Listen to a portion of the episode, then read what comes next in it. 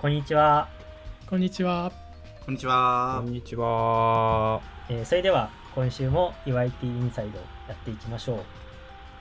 う。UIT インサイドはユーザーインターフェースとテクノロジーを愛する開発者のためのポッドキャストです。最新の Web 標準や開発フレームワークの変遷、UI、UX に関することまで様々なフロントエンドの情報をキャッチアップできるポッドキャストをお送りしております。Twitter でのハッシュタグは、シャープ UIT アンダースコアインサイド。エピソードのご意見やご感想、リクエストなどなど、ぜひツイートしてください。で、今回はですね、えーと、パーソナリティは、えー、私、玉田と、あと3人ゲストをお呼びしております。えー、花谷さんと、あと堀さん、山本さんの、えーと、今回4人でお送りしたいと思います。えー、それでは、えー、よろしくお願いします。よろしくお願いします。お願いします。はい。で、今回の、えーとまあ、ゲスト3人のうち、お二人は、まあ、この UIT インサイド初参加ということなので、お二人に少し自己紹介をしてもらおうと思います。えー、それでは、堀さん、まあ、からまず自己紹介をお願いしてよろしいでしょうか。はい。LINE 株式会社 UIT でフロントエンドエンジニアをしています堀と申します。えっと LINE ニュースのチームで働いています。よろしくお願いします。よろしくお願いします。では続きまして山本さん自己紹介をお願いいたします。はい、えー、っと LINE の UIT のデブロックチームに所属している山本達也と申します。えっと、担当は LINE サーベイとか、ショップカードとか、クーポンの開発、フロントエンドの開発をしています。よろしくお願いします。よろしくお願いします。はい。では、このお二人と、あと花谷さんの、えー、まあ、4人でお送りしたいと思います。えっ、ー、と、今回のテーマはですね、ズバリ、えー、フロントエンドにおけるコーディングルールについてというテーマで話していこうと思います。あですが、まあ、その前に一つ、えっ、と、今、UIT で始まった、えーと、プロジェクトである UIT プレイブックというものについて、えーと、簡単に紹介させてください。えー、UIT プレイブックはですね、LINE のフロントエンド、開発におけるコーディングの、まあ、ガイドラインのようなものになるものを、えー、目的として作るというものです。で、まあ、コーディングルールの中でも結構ドキュメントの、まあ、整備みたいなっていうところを、えーと、今推し進めているというところです。で、まあ、この UIT プレイブックにが始まった経緯っていうのが、まあ、いろいろあるかと思うんですけれども、ちょっとそこについて、花谷さん、まずお話をお伺いしたいと思います。あ、はい、大丈夫です。えっ、ー、と、じゃあちょっと UIT プレイブックという取り組みについて紹介させてください。えっ、と、そもそもですね、なんで、えっ、と、こんなガイドラインを作ることになるんだっていうようなえー、ふうに思う方もいらっしゃるかなと思うので、えっ、ー、と、まあ、そもそもの話をしたいと思うんですけど、えっ、ー、と、これまで、えっ、と、UIT には、えっ、と、コーディングガイドラインが実はあってですね、えっ、と、まあ、実際その JavaScript を書くにあたって、まあ、こういったガイドラインを使いましょうみたいな、こういった風にコーディングをしましょうみたいなのが、えっ、と、実はすでに存在していて、えっ、と、まあ、それが過去には運用されていたこともあるんですけど、えっ、と、ちょっと恥ずかしい事情になってしまいますけども、4、5年ぐらい実は、えっ、ー、と、メンテされてないガイドラインみたいなのがあってですね、はい、えっ、と、まあ、すごくわかりやすい例を言うと、あの、jQuery のネームスペースを競合しないための命名の仕方が書か 書かれているような、えっと、ガイドラインが、えっと、実は残っているみたいな状態になっていて、はい、まあ、実際には、なんでほとんどメンテされてない感じですね。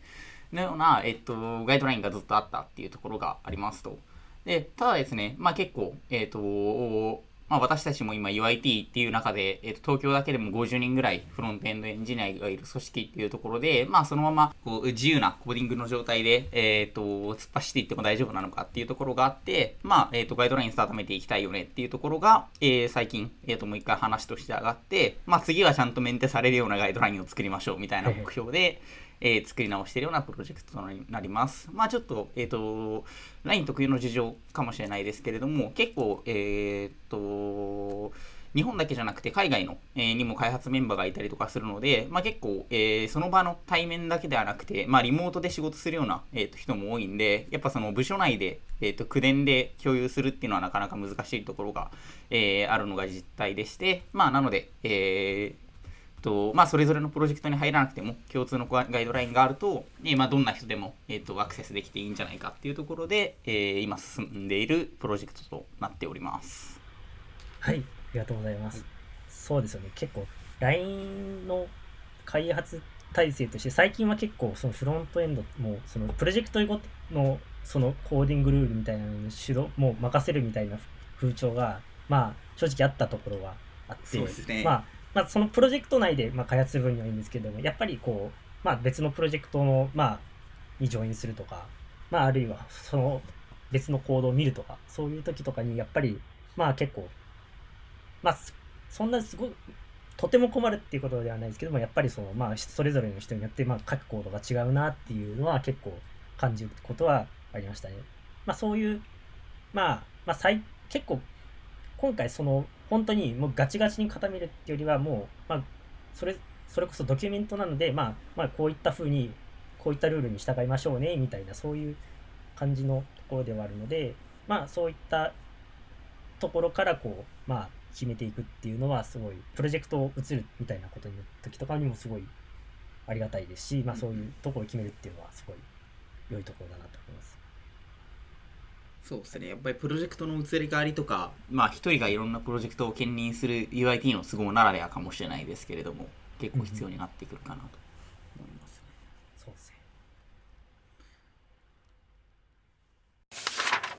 ね。えっ、と、まあ、こんこのような、まあ、経緯で、えー、と始めることになった UIT プレップなんですけれども、まあ、そんなに、まあ、まだ結構決まってるっていう感じじゃなくて、これからっていうところではあって、まあ、割と、まあ、これから決めるところとかはあると思うんですけども、あの、堀さんは、はい。まあ、この UIT プレップの、えっ、と、まあ、一応こう、主導でこうコーディングスタイルみたいなののドキュメントを管理するっていうことをされているそうなので、まあ今どういった感じでこう決めていこうかみたいなそういうえっ、とまあプロセスみたいなのがもしあれば教えていただきたいです。よはい。ろしいでしょうと今は、えー、とそうですね。あのコーディングのガイドラインも、えー、といくつかの大きなこう分野に分けられるんですね。まあ、ネーミングでしたり、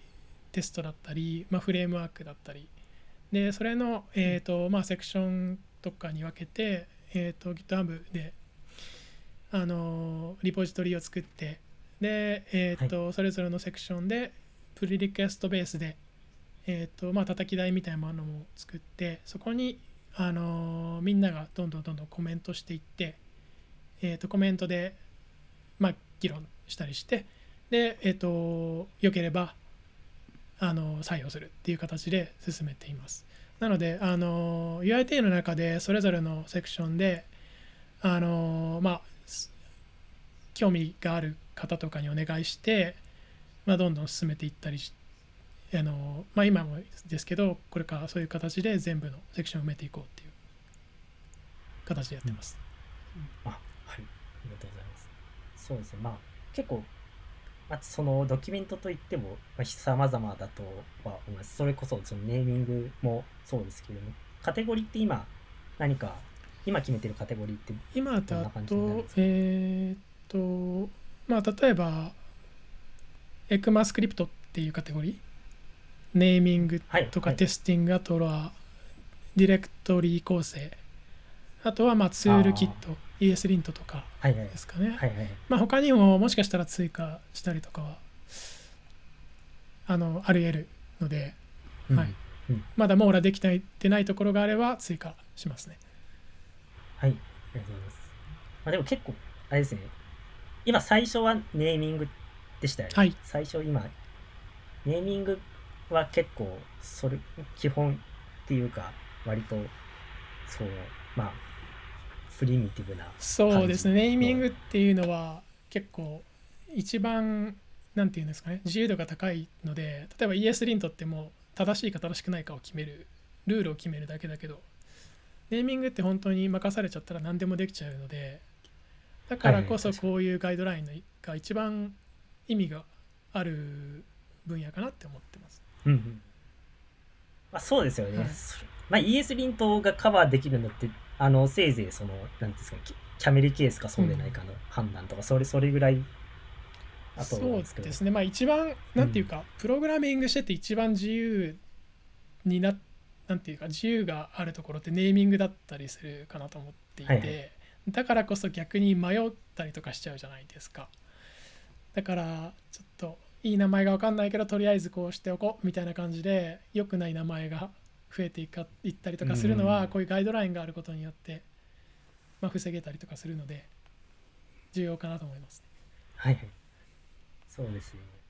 今ちょうどそのネーミングのルールのドキュメントを見てるんですけど、まあ、あれですね、その、ローマ字を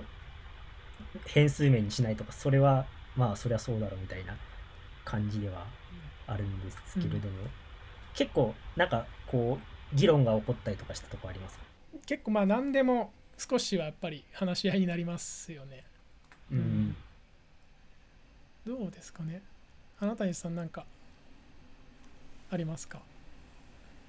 そうっすね。ネーミングは結構コメントたくさんつきましたよね。点で言うと、はい、そうっすね。ネーミングはもともとそのルールとしてあったんですよね。その数年前のドキュメントにも。だからまずそれをベースに改変しようってすると、結構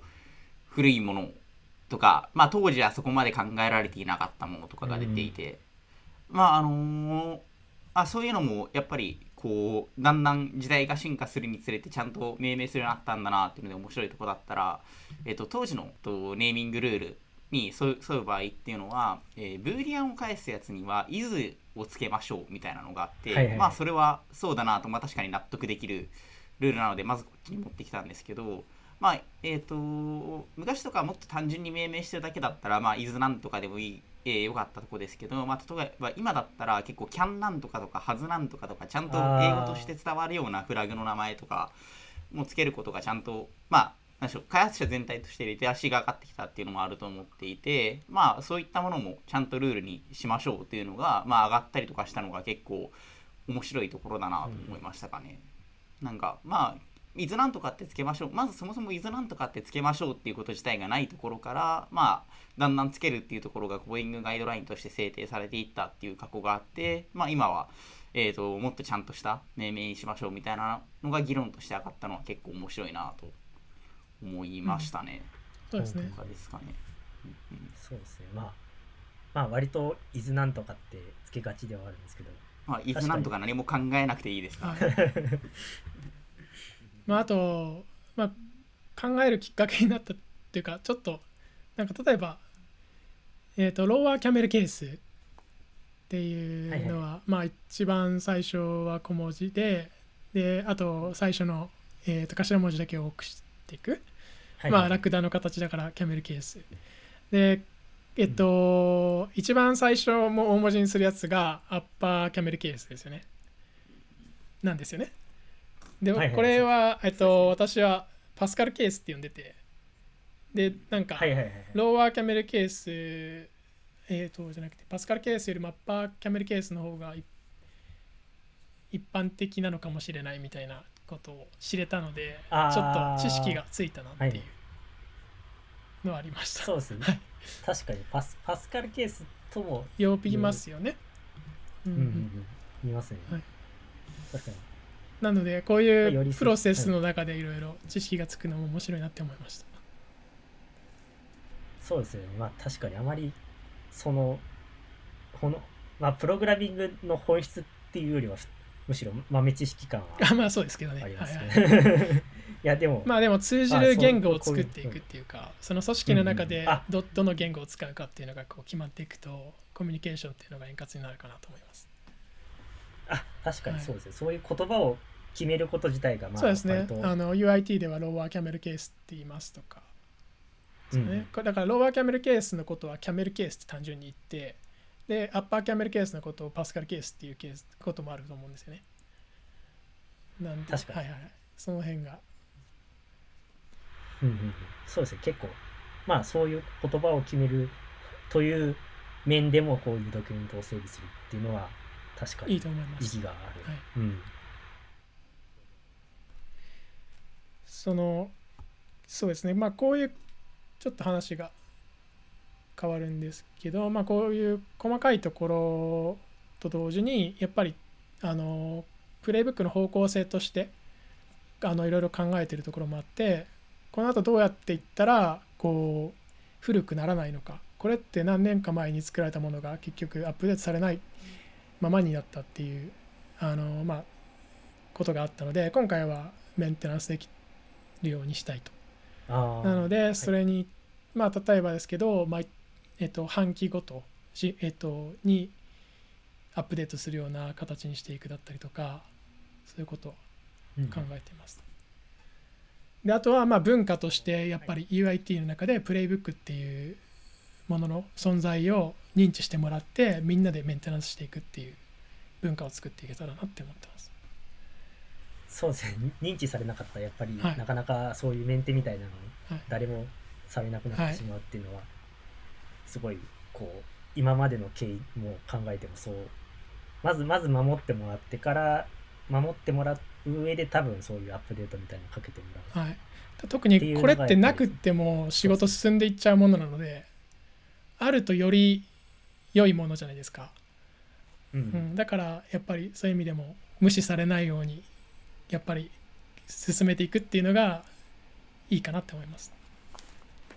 まあ、ちょっと余談なんですけどプレイブックっていう名前は、はい。あのバスケのバスケットボールのコーチが使う戦術帳から取っていて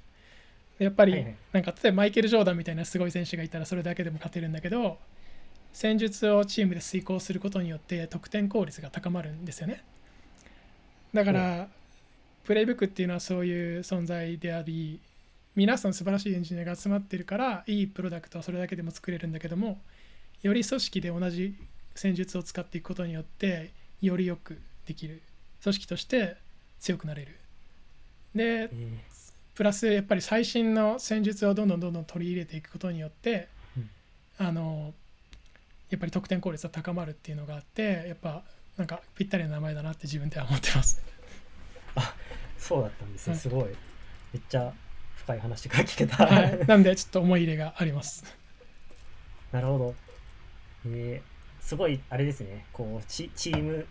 チームワークというか、そういう、なんかこういう、すみんなでこう高めていくみたいな、そういう、すごい意志が込まれてて、そうですね。はい。ありがとうございます。まあ、こういった感じで、えっと、まあ私たち UIT では、プレイブックというもので、そういうコーディングスタイルを定めていきましょうという、えっと、まあ、プロジェクトが始まりました。で、まあ、もうちょっとこう、こう、一般的な、えっと、視点に立ち返って、そういうコーディングルール、なぜ、まあ、決めるのかっていうことについて、もうちょっと皆さんで話し合っていきたいなと思うんですけども、まあ結構さっき話にも出てたんですけど、まあ正直なくても、あの、プロジェクトは進むものではある。けれども、まあこうやってわざわざこうコーディングルールを定めるっていうことっていうのはやっぱりこう、まあ定めることによってそういう、やっぱりプロジェクトごとのまあ差異みたいなのをなくすみたいな、そういう点もあるんですけど、まあもっとこう、皆さんでこう、コーディングルールを定めることによってどういういいことがあるのかっていうことを話していきたいなと思います。で、えっと、まあ、今回は、まあ、その、なぜコーディングルールを定めるのかっていう話をしていこうと思うんですけども、結構、まあ、正直、はっきりした理由みたいなの出ないかもしれないと思ってて、まあ、ただ、こういうコーディングルールを決めることについて、皆さんなんかこう、意見みたいなのがあれば、ちょっとお伺いしたいなと思います。で、ここは、まずちょっと山本さんに、あの、結構、あの、LINE は転職で入られた、うん、でした。はい、そうですよね。で、えっと、まあ、結構その、プロジェクトでコードを書くみたいな経験、私より全然よくやられてると思うので、ももうなんかそういうコーディングルールがあったらよかったなとか、逆にあったことによってなんかこう、こんなことがありましたみたいなっていう話を、もしあればお伺いしたいなと思うんですけど。はい。えっと、そうですね。えっと、まあ、前職でも、今の LINE のところでも、あまり変わらないと思うんですけど、えっと、個人的には、はい。あの、新しく入った人とかそのレビューで見た人とかがあのどういうソースコードがどういう状態になってるのかをなんか分かりやすくするようにしたいなみたいな思いがありますと。うんで例えば、えっと、どんなリントルールを使ってるのかも分かるとか逆に使ってないことが分かるとかあの個人的にはちょっと気持ち悪い書き方なんだけど、実装者からすると何かしらの方針を持って書いてるかもしれないしでそういう感じの認識のズレみたいのをなくせるようにしたいなみたいなことはちょっと思ってました。で、えっと、前職でも僕も自身も書いてましたし、あの他の方々が書いてたものを見たりすることもあったんですけどあのそのどういうルールに基づいて僕要するにタブが2なのか4なのかとかまあいろんな趣味思考もあるとは思うんですけど、えっと、その書いてる人自身で統一性を持って書いてたのか？それとも実は全然そんなことは考えてなくて書いていたのかみたいなことで、えっと、いちいち議論するのはやっぱ時間とかももったいないし無駄なので、えっとんそういうものを、えーあらかじめ分かるような状態にするといいなみたいなことはちょっと今も思ってます。はあはあはあ確かにそうですね。あれですね、その前提みたいなのがみなあの全員でこう共有されてるっていうところは一つ大きいところですよね。その、うんさっき言ったそのなんかこういうコーディングルールにしましょうっていうそういうルールあのルールを定める議論をすること自体が結構まあ大変みたいな話もすごい共感していて、まあもう何の情報も与えられずにまず行動を見たときにまあやっぱりなんかこういうなんか変な書き方してるけどまあこういうコーディングルールがあれば、まあ、それは、まあ、もしかしたらなんかこう意図的なものかもしれないっていうのがまあ分かるっていうのは確かにメリットですよね。なんかわざわざこんなすごいなんか回りくどいよくわからない書き方してるけど ただ単にそのその人の趣味だったとかだったらすごいちゃぶ台を返したくなりますよね。でもまあ逆にあの、まあ、そういう ES リントルールとかなくてもそのメインのプログラマーの人がそういう方針を持って書いているのであるならばその時点ではそれがまあ正義ではあるので、えっと、うんそこにいきなりチャチャを入れたらあの修正も大変だし あのとか、まあはいは現実的な問題とかもやっぱたくさん出てくると思うので、えっと、そういう状態が分かるようになるといいなみたいなのがちょっと個人的な UIT プレイブックの思いというか期待みたいなとこがありますかね。僕もまだちょっと UIT に入ってからまだ全然時間経ってないんですけど、あのー初めて UIT の実装とかを見るとすごくたくさんコードコミットどんどん積み上がってるのもあればあの割と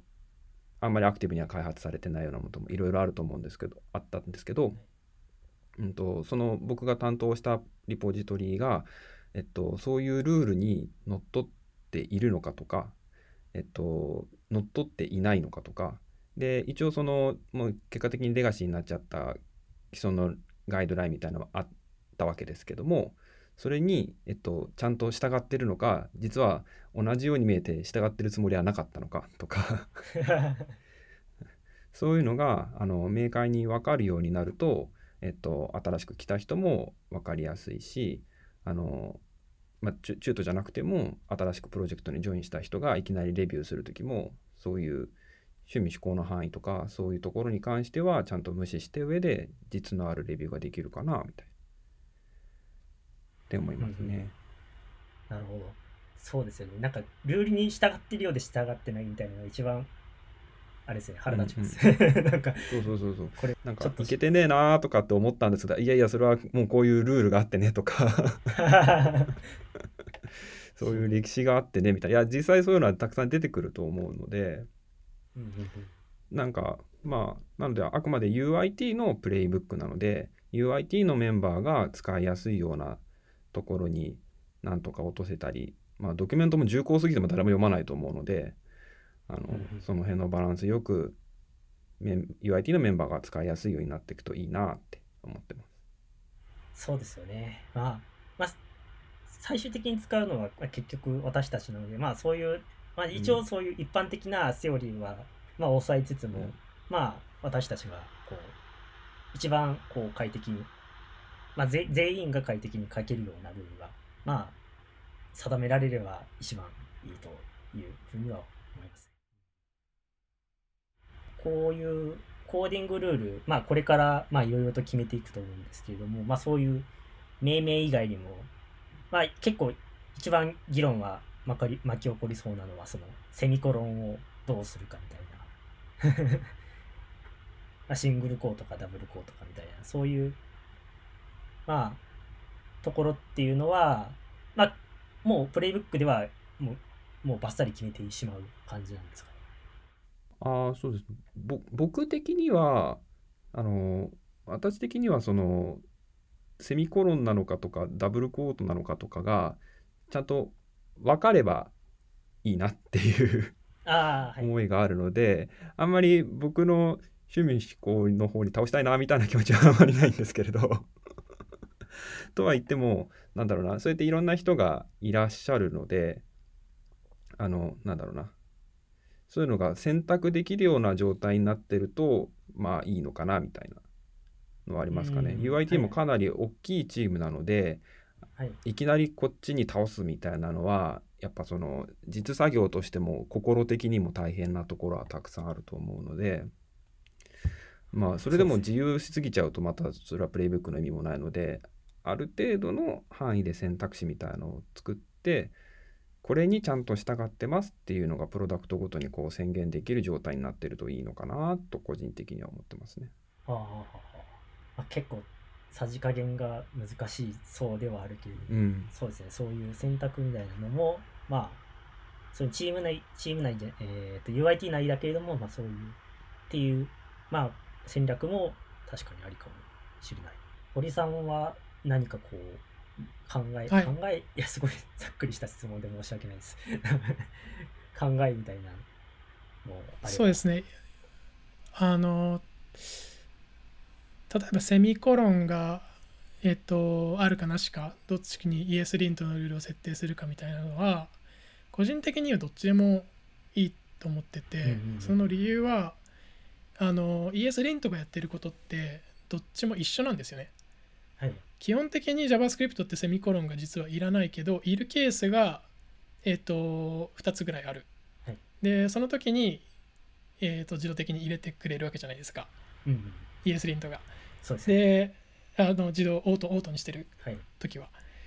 でその逆に、えっと全部に入る設定にしてもその必要なケースと必要ないケースを、えっと実装する人があんまり意識しなくても、えっと勝手に例えばセーブした時に、えっとリントで、えっと綺麗にしてくれて直してくれるっていうどっちも同じことやってるんで っていう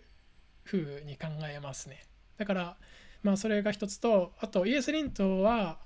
ルールのえっとドキュメントがあるじゃないですかはい。例えば引っかかったらそれ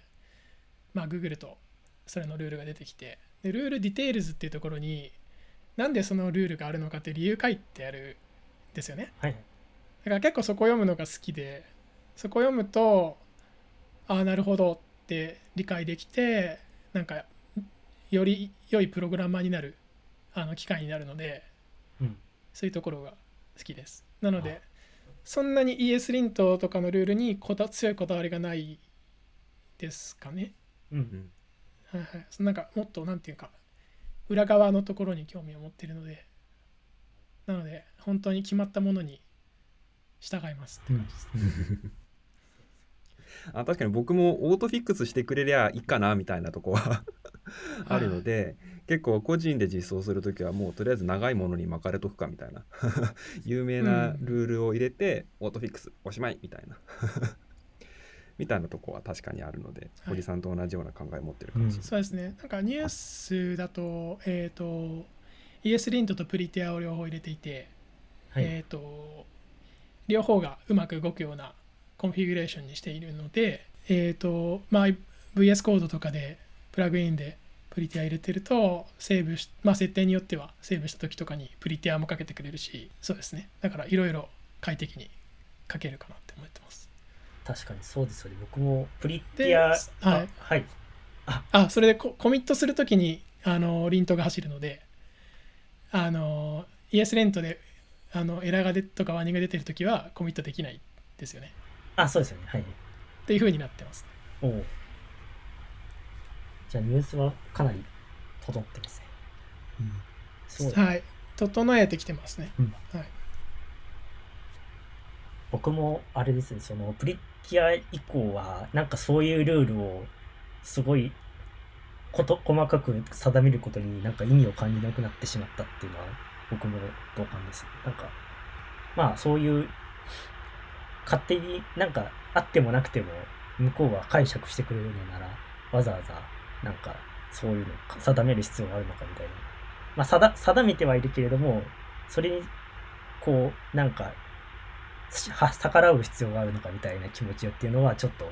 もう確かになくなってはきてはいつつありますよね。うんあと僕、あの、堀さんのその ES リントの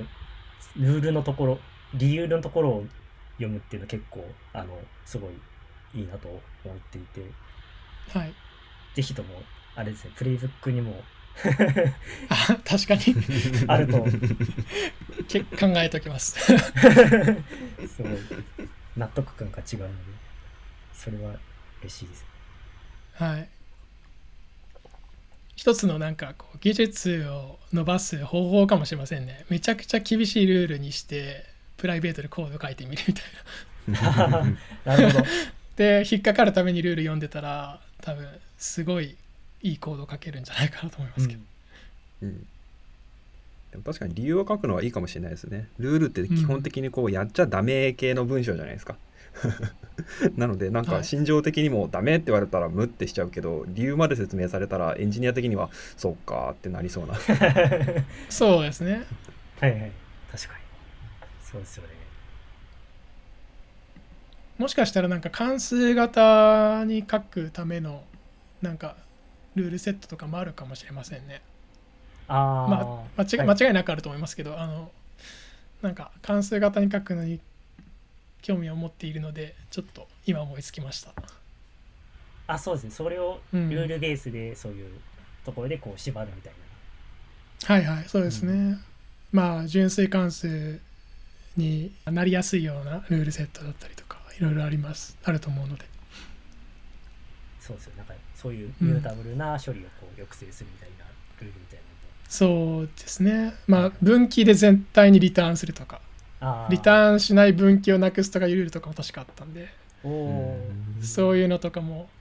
なんでっていうことが説明できれば、まあ、関数型が理解できるみたいにできてるみたいなことになるし、うん。うんうんはい。